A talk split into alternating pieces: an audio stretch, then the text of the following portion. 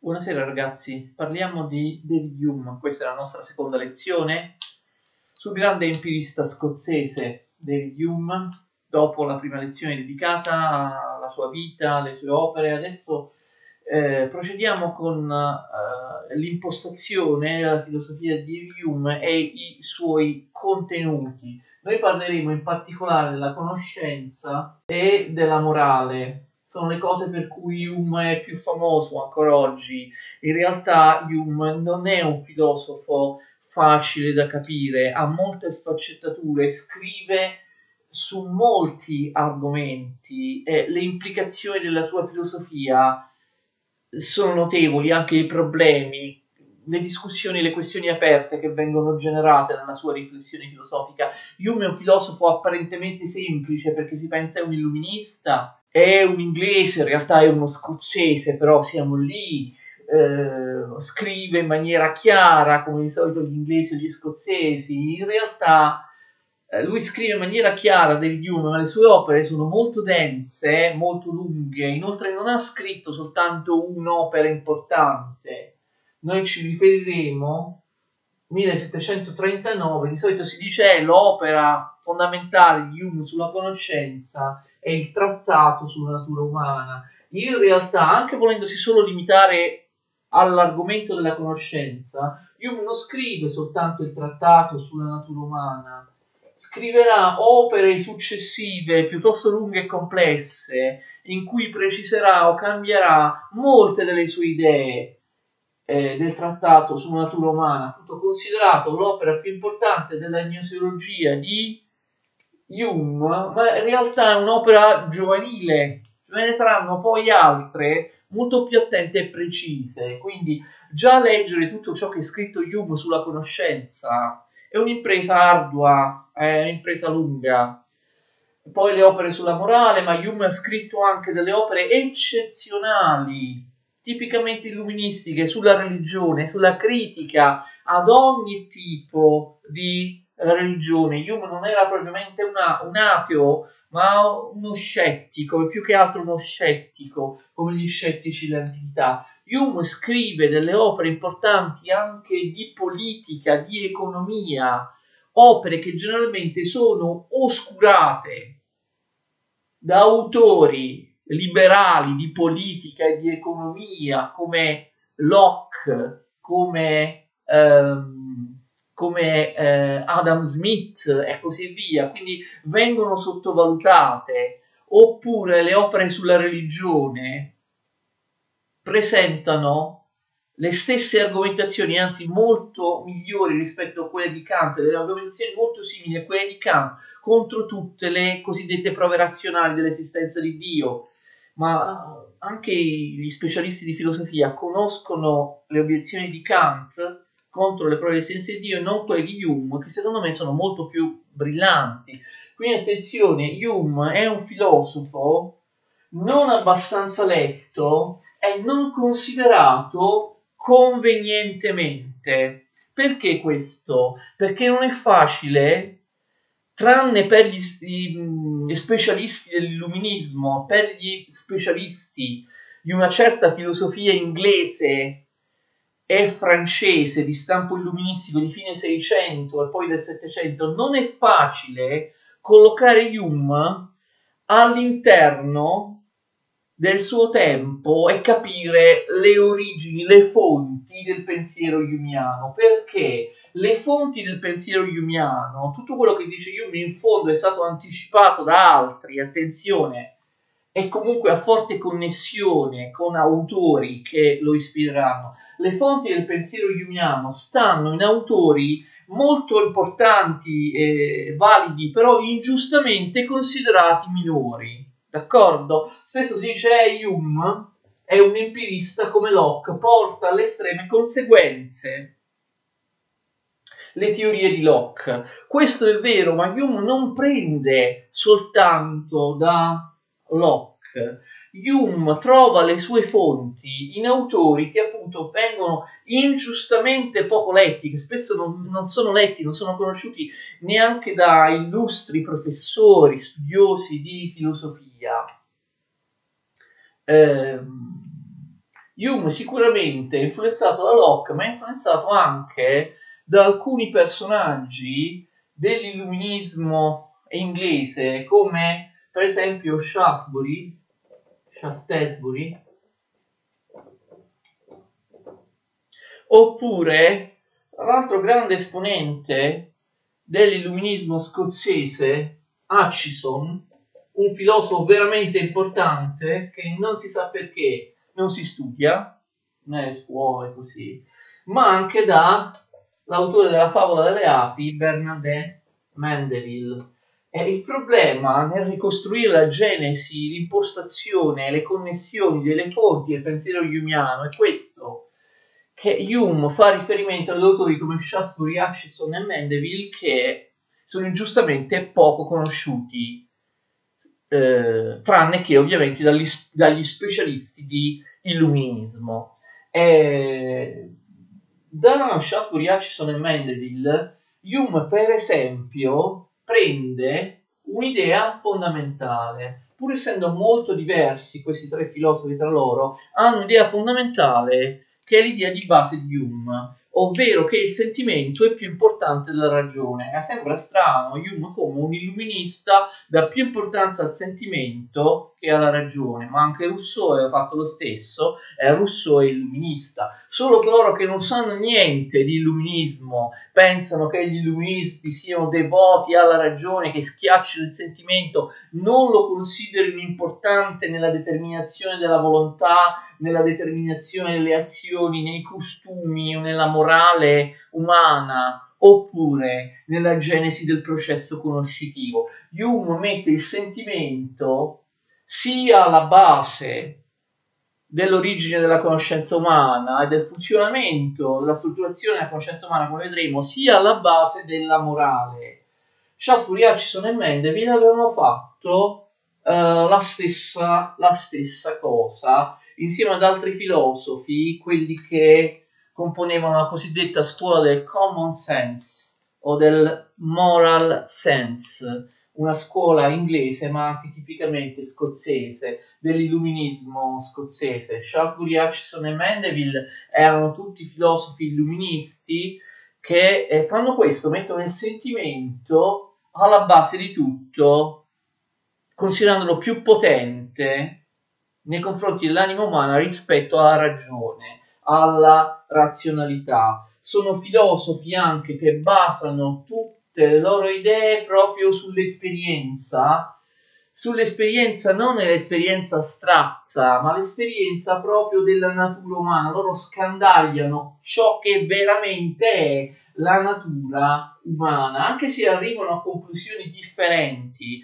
Questi autori, apparentemente considerati minori, invece fondamentali per Hume, si basano sull'esperienza, sulla concretezza, sulla rivela- rilevazione di quella che è veramente la natura umana, anche nel momento in cui la natura umana si presenta come inquietante, come poco tranquillizzante, come negativa, come nel caso di Mendeville che nella favola delle api dice che la nostra società opulenta, organizzata, la società civile dipende dai vizi dei singoli individui. Se noi andassimo moralisticamente a schiacciare i vizi, non ci sarebbe più creazione di ricchezza, non ci sarebbe alcuna società funzionante. I vizi privati diventano pubbliche virtù, dice Mendeville. Togliete agli uomini i vizi, fate degli uomini persone morigerate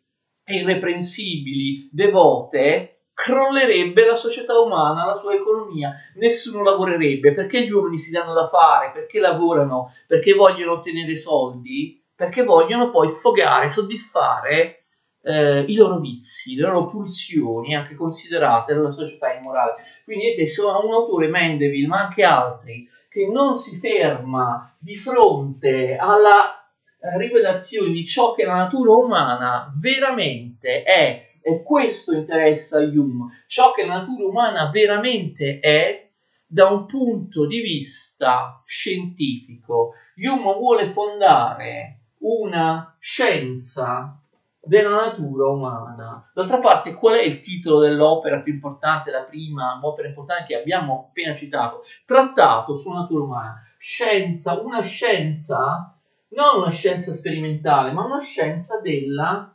natura umana. Hume ovviamente anche lui è fortemente condizionato dalla nuova scienza. Lui ama in particolare l'induttivismo di Bacone e il rifiuto delle generalizzazioni non basate sull'esperienza tipico di Newton. Bacone e Newton per lui rappresentano la scienza sperimentale che per lui funziona, quindi è una grande acquisizione eh, dell'epoca moderna. Cosa succede però? In Hume, che de- appartiene al Settecento, d'accordo? eh, a differenza di Newton, di, ah, di, Newton, eh, di Cartesio, di Hobbes che appartengono al 600, ricordate che eh, nel 600 eh, viene esaltato il metodo matematico, l'idea che la scienza della natura possa essere fondata su una generalizzazione matematica dei singoli casi ehm, osservativi per creare appunto una scienza della natura su base matematica. La tendenza non solo di Hume, ma di, di tanti pensatori del Settecento, a differenza dei pensatori del Seicento, è quella di voler creare una scienza sperimentale. Ma non più e non tanto una scienza sperimentale, una fisica, una scienza sperimentale eh, dei fenomeni naturali, una scienza sperimentale della natura, quanto piuttosto una scienza sperimentale della natura umana, cioè trasferire il metodo scientifico, trasferire l'esperienza scientifica e i suoi successi dalle scienze della natura alle scienze dell'uomo, dalla natura esterna la natura fisica, alla natura interna, la, la natura eh, interiore, la natura umana. Hume si paragona addirittura a Socrate in questo. Socrate cosa fece? Spostò l'interesse della Fusis dalla natura, dai fenomeni esterni all'interiorità dell'uomo. Hume è uno dei primi, uno che, di quelli che con maggior successo fa questo. Hume, come vedremo, non aveva grossa simpatia per la matematica, da questo punto di vista lui si allontana rispetto ai grandi della rivoluzione scientifica come, come Galilei, Cartesio oppure eh, Newton, perché pensava, come molti, per esempio anche il grande Diderot, il grande Louis Diderot pensava una cosa simile, che ormai eh, la matematica avesse già raggiunto un grado di, di perfezione, quindi bisognava un po' lasciarla stare.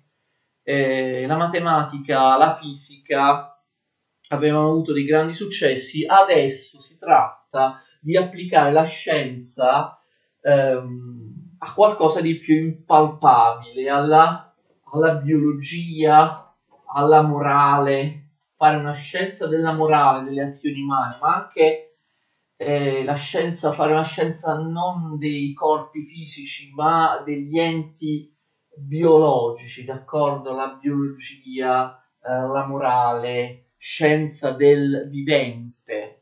Diderot, per esempio, diceva, cioè c'era, non dico un'insoddisfazione verso la matematica, nel Settecento si diffonde, a differenza del Seicento, l'idea che la matematica e la fisica non devono essere più le scienze centrali, anche perché si è scoperto dal puro punto di vista, ovviamente non potevano sapere eh, poi quale sarebbe stato il futuro della scienza, si erano già scoperte moltissime cose che erano sufficienti, erano bastevoli. Adesso bisognava applicare il metodo scientifico agli esseri viventi, alla psicologia, anche al, al pensiero umano, alla mente umana, alla alla natura umana. Diderot fece una famosa profezia fallimentare, disse che ormai, dice Diderot, non ci sarebbero stati nella storia più grandi geometri, con geometri intendeva matematici o fisici, perché ormai con la gravitazione newtoniana, con la risoluzione del problema delle precessioni degli equinozi da parte del,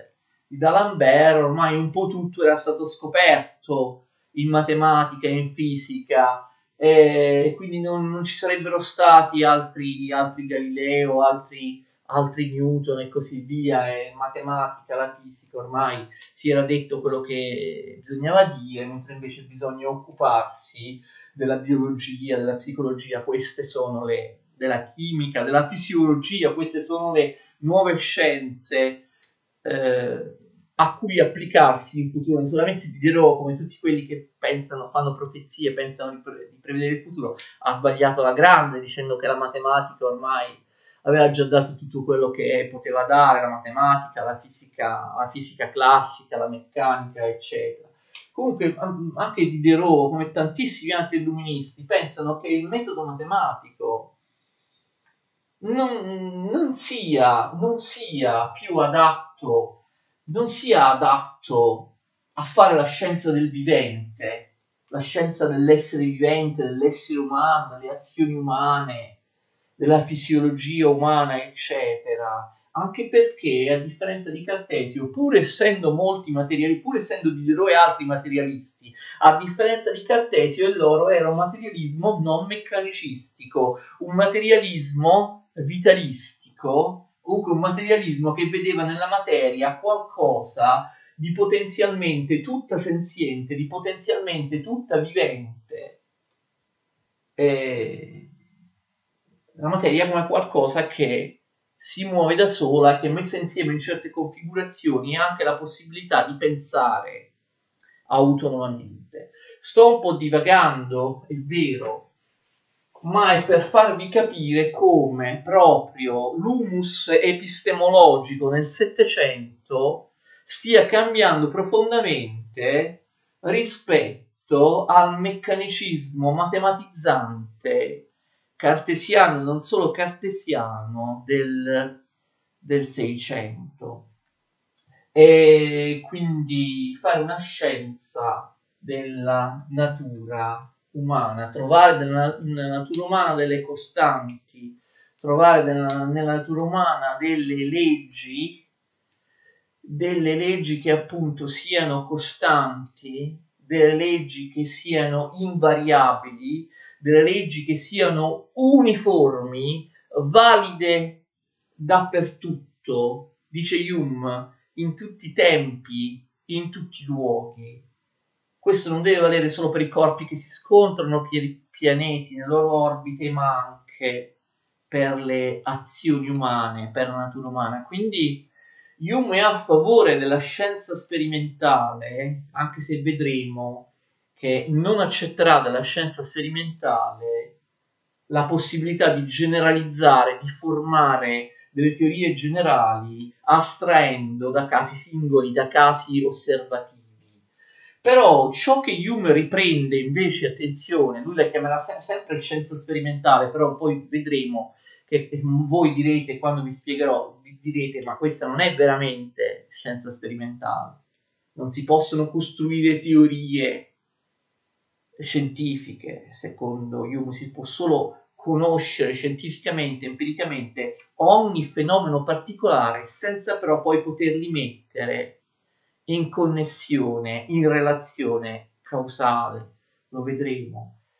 Però c'è una cosa che sicuramente Hume prende dal paradigma scientifico eh, del suo tempo, ovvero il fatto che come nella fisica si possono dare delle leggi uniformi, eterne, invariabili, universali, anche nella conoscenza e nella morale umana è così. Cioè, come un corpo nelle stesse condizioni cade sempre con la stessa velocità di accelerazione, allo stesso modo, nelle stesse condizioni, ogni mente umana si comporta allo stesso modo. Cioè, attenzione, c'è una uniformità, c'è una oggettività, una invarianza in tutte le menti umane. Quindi l'umanità ha qualcosa in comune. Quando conosce, quando si comporta moralmente, lo fa in modo tale che tutti più o meno seguano delle leggi invariabili, costanti, c'è qualcosa di oggettivo, c'è qualcosa di comune, c'è qualcosa di uniforme nell'animo umano. Vedremo quando si mettono insieme diverse idee, lo si fa sempre con delle costanti, con delle regole che sono del tutto analoghe in ogni essere eh, umano. Stato messo in evidenza da studi anche recenti che Hume connette anche le sue idee a motivi molto forti presenti in Berkeley, l'empirista immaterialista, e nel, in Malbranche, nell'occasionalismo di Malbranche. E, in particolare Berkeley e Malbranche erano entrambi filosofi religiosi, teisti, eh, cristiani, che pensavano che Dio intervenisse direttamente nel causare i fenomeni. No? Cosa diceva Malbranche? Diceva che apparentemente la reazione di causa-effetto esiste in natura, esiste di per sé, però è, non è vero, cioè ogni effetto in realtà è prodotto direttamente da Dio, da un intervento soprannaturale, non da una causa materiale. Barclay addirittura pensava che la materia non esiste realmente, esistono solo le nostre idee, le nostre percezioni di un mondo esterno che in realtà è fittizio, è creato, è generato continuamente da Dio. Entrambi però avevano una cosa che a Hume piace molto, cioè negavano il principio di causalità, la relazione causa-effetto detto come farà Hume, semplicemente che Barclay e Malebranche, Malbranche la negavano perché la attribuivano a Dio. Invece Hume la nega dicendo che semplicemente non c'è o comunque assolutamente non si può conoscere. Quindi Hume, prema, Hume è vicino a Barclay e Malebranche non solo per la questione della causalità, ma anche per altri aspetti. Quindi Hume, attenzione, attinge a motivi importanti presenti nella filosofia di Martley e Malbranche, però spogliandoli della loro intelaiatura teologica. Prendi alcune cose che gli interessano da Bartley e Malbranche, però togliendole da quello che è il loro guscio teologico all'interno dell'idea di questi autori sto parlando troppo, parliamo della teoria della conoscenza in David Hume. Attenzione, teoria della conoscenza, la gnoseologia di David Hume, che però lui chiama logica. Ok, noi diciamo teoria della conoscenza con la teoria della conoscenza di Locke,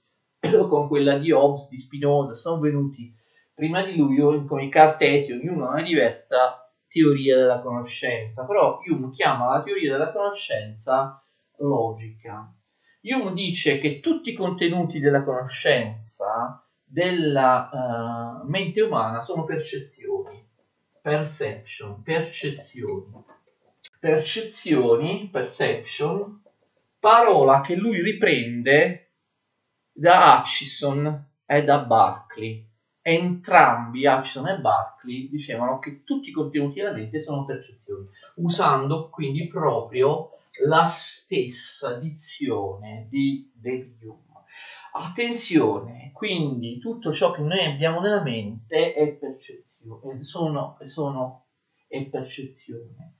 La percezione è l'unico contenuto che noi abbiamo nella mente. Noi non possiamo conoscere nient'altro se non le, no- le nostre percezioni. Le percezioni esauriscono tutto il potere conoscitivo della mente che in maniera umile, antidogmatica, Hume, esattamente come Locke, non considera assoluto. Noi non possiamo conoscere tutto, conosciamo solo qualche cosa e molto di quello che, lo, che conosciamo è anche una conoscenza incerta e probabile. Non conosciamo tutto, ma tutto ciò che conosciamo deriva da percezioni, da percezioni sensibili, attenzione.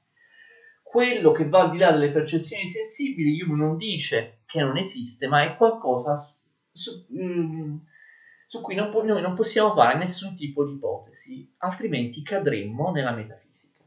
E uno dei temi, lo ripeteremo più volte, lo ripeteremo più volte, tipici della filosofia di Hume, è il suo forte atteggiamento antimetafisico e antiteologico, in particolare contrario alle metafisiche delle idee innate. Lui da buon empirista come Locke dice che tutte le idee derivano dall'esperienza, tutte le idee quindi sono percezioni. Tutte le idee derivano dall'esperienza, quindi non possono esistere idee innate o idee create a priori dallo spirito, come eh, dicevano Cartesio o come dicevano, ve li ricordate, i platonici di Cambridge, quindi con la metafisica cartesiana, le metafisiche eh, platoniche degli innatisti inglesi, di Moore, di Cadworth, eh, degli altri, sono proprio l'oggetto di polemica di Hume. Hume, vedremo, non pensa che la metafisica o la teologia scolastica, l'aristotelismo scolastico, possano essere vere eh, filosofie. La metafisica è qualcosa assolutamente da tenere fuori, qualcosa che non ci serve assolutamente a niente.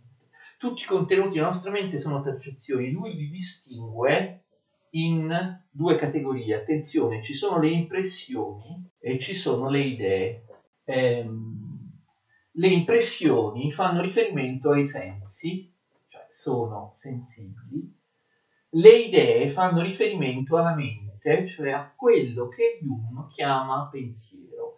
Secondo Hume la classificazione è chiara, cioè la distinzione tra impressioni e idee è netta e secondo lui è chiaramente evidente, tanto quanto è evidente la differenza tra il sentire, tra il sentire e il pensare. Le impressioni sono il sentire, le idee sono il pensare. Però in realtà i contenuti della nostra mente derivano tutti dalle impressioni. Infatti le idee sono cose che sono causate dalle impressioni. Le impressioni sono primarie, mentre le idee sono secondarie e c'è un rapporto di causa-effetto. Ogni idea esiste perché è la conseguenza, perché è l'effetto di un'impressione corrispondente. Prima si formano le impressioni attraverso i sensi e poi riflettendo sulle impressioni che i miei sensi hanno avuto si formano le idee, d'accordo? Quindi prima vengono le impressioni, poi a partire dalle impressioni la mia mente eh, crea le idee e vedremo che le idee non sono qualcosa di completamente diverso dalle impressioni, sono qualcosa di molto legato alle impressioni, le idee, e che corrispondono alle impressioni. Le idee somigliano alle impressioni, oltre a derivare da esse. Forse chi ha studiato bene Locke capisce le percezioni, quindi sono sia le cose dei sensi, sia le idee della mente. Chi conosce bene Locke può fare facilmente il confronto tra la primaria classificazione che Locke fa delle idee. Vedete le differenze? Vi ricordate che Locke, questo è stato individuato da molti come un problema, chiamavano tutto idee, al posto di percezioni per Locke c'erano idee, per Locke qualunque contenuto della mente è un'idea, poi le idee, ma eh, Hume non è d'accordo, non tutti i contenuti della mente sono idee, soltanto alcuni, altri sono impressioni. Locke invece, ha, eh, quello che Hume chiama percezioni lo chiamava idee, e le idee ricordate in Locke erano idee di sensazione, che in fondo corrispondono alle, impressioni di Hume, e idee di riflessione, che Hume invece chiama idee. Quindi la classificazione è diversa. Non è vero, dice Hume a Locke, che tutto quello che pensiamo sono idee. Anche le sensazioni, anche le impressioni. Le impressioni non sono idee quelle che riguardano soltanto i sensi. Non sono quelle che Locke chiamava idee di sensazione, sono impressioni, non sono idee. Le idee sono solo quelle che Locke chiamava idee di riflessione, cioè qualcosa che riguarda la mente, che deriva dai sensi, che deriva dalle impressioni. Lasciamo perdere il confronto con Locke, perché può sembrare una cosa difficile, una cosa inutile. Che cosa sono le impressioni? Fate molta attenzione a questo. Le impressioni sono qualcosa di primario che è alla base di tutta la conoscenza del pensiero umano. Le impressioni, dice Hume, sono vivaci forti. Perché? Perché un'impressione è il cogimento attuale di una percezione sensibile, quando l'oggetto che viene colto sensibilmente è proprio presente e attuale. Per esempio, l'impressione di un tavolo, di questo tavolo che voi non vedete, ma che si trova sotto la telecamera, Qual è l'impressione di questo tavolo? Io ho un'impressione, in questo caso un'impressione visiva, una sensazione visiva, le impressioni riguardano solo i sensi, ho un'impressione di questo tavolo quando lo guardo. Cioè l'impressione è qualcosa di diretto, l'impressione è qualcosa di diretto, di immediato, di attuale.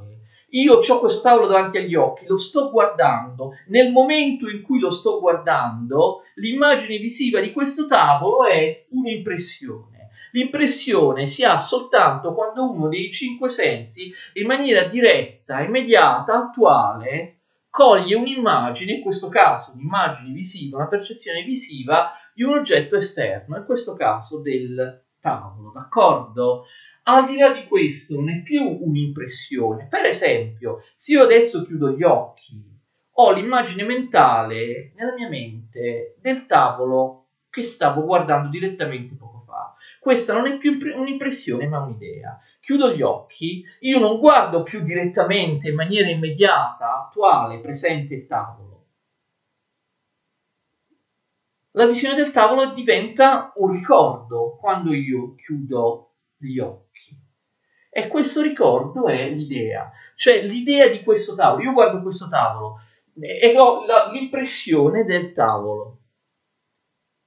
Quando io chiudo gli occhi oppure mi giro dall'altra parte, io ho un'immagine mentale del tavolo quando non lo sto più vedendo in maniera diretta, ma quell'immagine mentale non è più un'impressione, perché i miei sensi non sono più al lavoro in quel momento.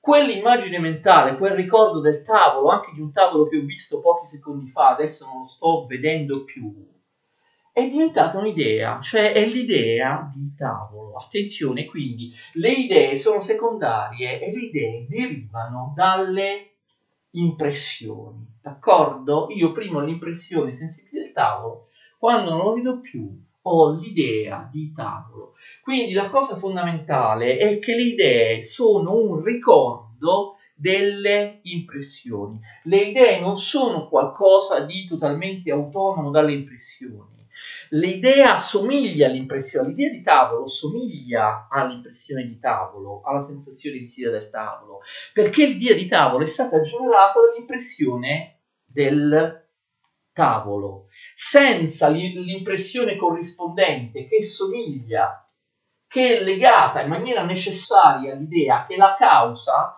non ci sarebbe l'idea. Se io non avessi nella mia vita mai visto un tavolo, io non avrei l'idea di tavolo, anche se me l'avessero raccontato astrattamente, senza farmelo vedere nemmeno in una figura, in un'immagine, un disegno, io non avrei l'idea di tavolo. Ogni idea esiste, ogni contenuto quindi nella mente che esiste senza eh, che io stia in quel momento effettuando un, un, un'impressione sensibile, una sensazione sensibile, esiste solo perché deriva da un'espressione, da un'impressione, scusate, corrispondente che somiglia, c'è somiglianza, c'è relazione tra impressioni e idee. Ogni impressione è la causa di un'idea e l'idea quindi è corrispondente all'impressione e della stessa natura dell'impressione.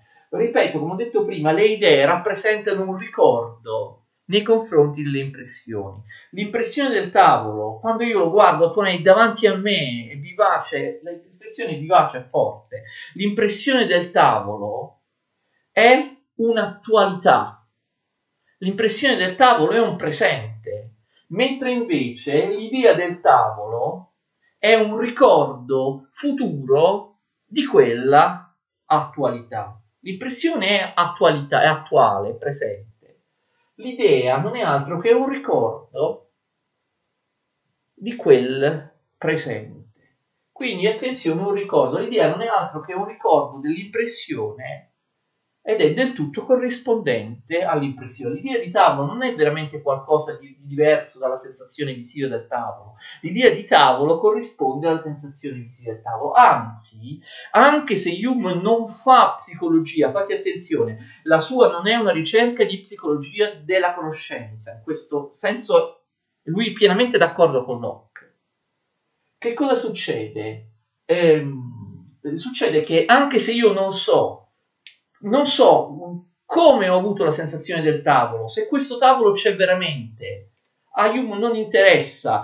Hume non si interessa di quale sia la causa dell'impressione. D'accordo? Eh, non si interessa di quale sia la causa dell'impressione. Quando lui parla dell'impressione, attenzione, non parla mai della causa dell'impressione spero di non diventare troppo difficile. Lui per impressione intende l'impressione in sé, non l'oggetto che la causa. Attenzione, l'impressione nella mia mente, indipendentemente dal fatto che l'impressione venga davvero da un oggetto esterno dal tavolo oppure no. Di questo ovviamente molto importante parleremo in seguito. Quindi l'impressione, eh, secondo Hume, designa la cosa in sé, l'impressione è chiara di per sé, l'impressione non ha bisogno di un fondamento. Noi l'impressione del tavolo la prendiamo di per sé senza interrogarci su quale sia il fondamento, la base, l'origine di questa impressione. Questa è una cosa molto importante perché Hume è un empirista radicale. L'impressione vale per quello che io ho percepito. Non, non, è, non ci facciamo il problema della causa di quello che io ho percepito. L'idea quindi non è assolutamente autonoma dall'impressione, vi somiglia, è corrispondente. L'idea di tavolo non è altro che nella mente, io ho fatto quel, eh, adesso questa premessa, lui non va a vedere come si forma l'impressione o come si forma l'idea, non è una ricerca di psicologia della conoscenza quella che lui vuole fare. Comunque si formi l'idea come conseguenza, come effetto dell'impressione che l'ha causata, attenzione, l'idea deve essere corrispondente eh, all'impressione. Anzi, possiamo supporre, lui questo non lo dirà mai con certezza perché la sua non è un'indagine su come avviene il, il, la creazione del materiale della conoscenza noi possiamo presumere, dice Hume, che l'idea non sia altro che una ripetizione meccanica dell'impressione illanguidita, cioè che la mente, io chiudo gli occhi, la mente nel ricordare il tavolo, nell'avere l'idea di tavolo, non fa altro che ripetere piuttosto le stesse funzioni fisiologiche di quando il tavolo lo vedeva direttamente, cioè di quando ha avuto l'impressione. L'idea del tavolo è corrispondente all'impressione del tavolo, deriva da essa l'idea del tavolo è il ricordo del tavolo che io stavo vedendo, che si è impresso nei miei sensi. L'idea del tavolo può essere considerata una ripetizione blanda e languidita del processo che ha dato l'impressione. Io nella mente ripeto più o meno quello che stavo facendo quando ho avuto l'impressione, soltanto che eh, l'impressione non è più presente e quindi io ripeto in maniera illanguidita quello che prima mi ha causato l'impressione. Quindi l'idea è un ricordo o una ripetizione che deriva da un'impressione corrispondente. Questo ricordo è un ricordo non vivace, forte come l'impressione corrispondente, ma è un ricordo pallido, debole.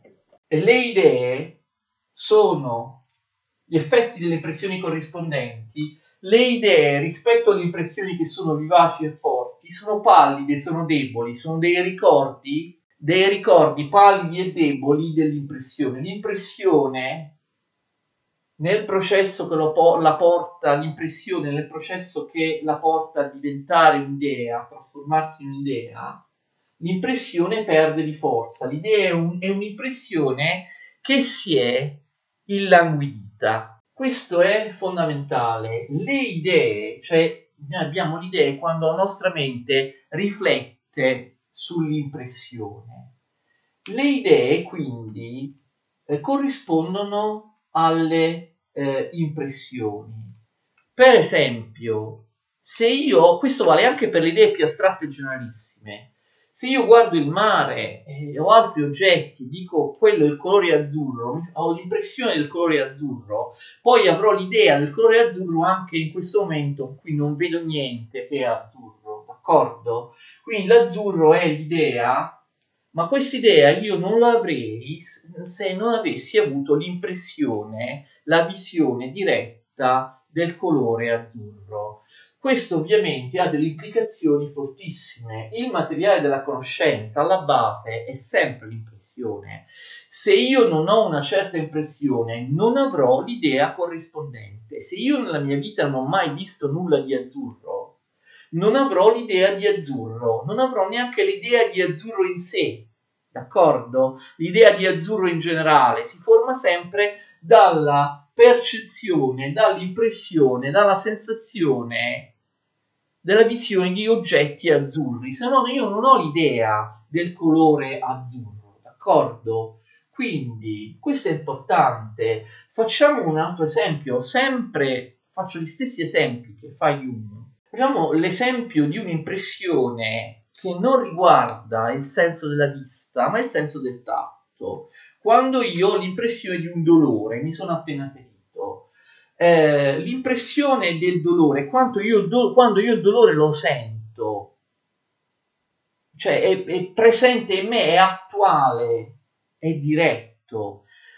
Eh, eh, avrò invece l'idea di quel dolore che ho avuto quando il dolore io non lo sento più, quindi ho soltanto il ricordo del dolore. Ora rispondetemi, che cosa è più forte, pregnante? Il dolore quando lo senti, oppure il ricordo di quel dolore quando quel dolore è passato e non lo senti più? Ovviamente è l'impressione, è la sensazione che è forte, vivace. Il ricordo del dolore quando il dolore non c'è più è un ricordo ovviamente un ricordo illanguidito, un ricordo più blando, un ricordo assolutamente approssimativo, non preciso, d'accordo? Questo, quest'idea, l'impressione di idee, la derivazione dell'impressione di idee, permette di risolvere anche tanti problemi, secondo la teoria di Hume, tanti problemi che riguardano la, le controversie sulle idee. Per esempio, se un'idea è oscura, confusa, non è chiara, per capirla meglio bisogna andare all'impressione corrispondente, perché noi sappiamo che un'impressione è stata creata da un'idea. Allora un'idea è oscura, non la capisco bene. Per capire il significato di quell'idea, che cosa ho nella testa quando penso a quell'idea, devo fare riferimento all'impressione corrispondente che ha generato quell'idea. Vado a ritrovare, a ricreare quell'impressione corrispondente e allora riuscirò a chiarirmi anche l'idea che derivata da, uh, da essa. Quindi tutto si basa sui sensi e eh, sulle impressioni, pur David Hume non essendo minimamente in grado di dire che cosa genera le nostre impressioni. L'impressione buona e valida di per sé esaurisce tutto il suo contenuto e le sue caratteristiche nell'essere sentita come impressione. Non c'è nessun riferimento, nessuna qualità, caratteristica dell'impressione che faccia riferimento, attenzione, alla causa, che sia un oggetto esterno, non posso essere neanche sicuro dell'esistenza di oggetti esterni, che sia un'altra, non riguarda, non c'è, non mi interessa, perché mi interessa l'impressione in sé per sé. Parleremo poi anche del, dello scetticismo di Hume. Quindi, se qualcuno non ha avuto l'impressione che genera una certa idea, non potrà mai avere quell'idea. Attenzione. Se uno è deprivato di un senso, per esempio un sordo, non avendo avuto l'impressione attuale diretta di un suono, non potrà mai sapere, non potrà mai avere l'idea di suono. Un cieco non potrà mai avere l'idea del colore rosso, non potrà mai avere le idee dei colori se eh, è cieco, perché non ha mai avuto l'impressione dei colori, quindi l'impressione dei colori non hanno potuto avere l'opportunità di trasformarsi nelle idee corrispondenti. Se uno, per esempio, ha la strana proprietà di nascere senza sentire il dolore, tu gli puoi anche descrivere verbalmente che cos'è il dolore, lui non avrà mai l'idea del dolore perché non ha mai avuto la sensazione, l'impressione di un, eh, di un dolore. Proseguiamo nella prossima lezione.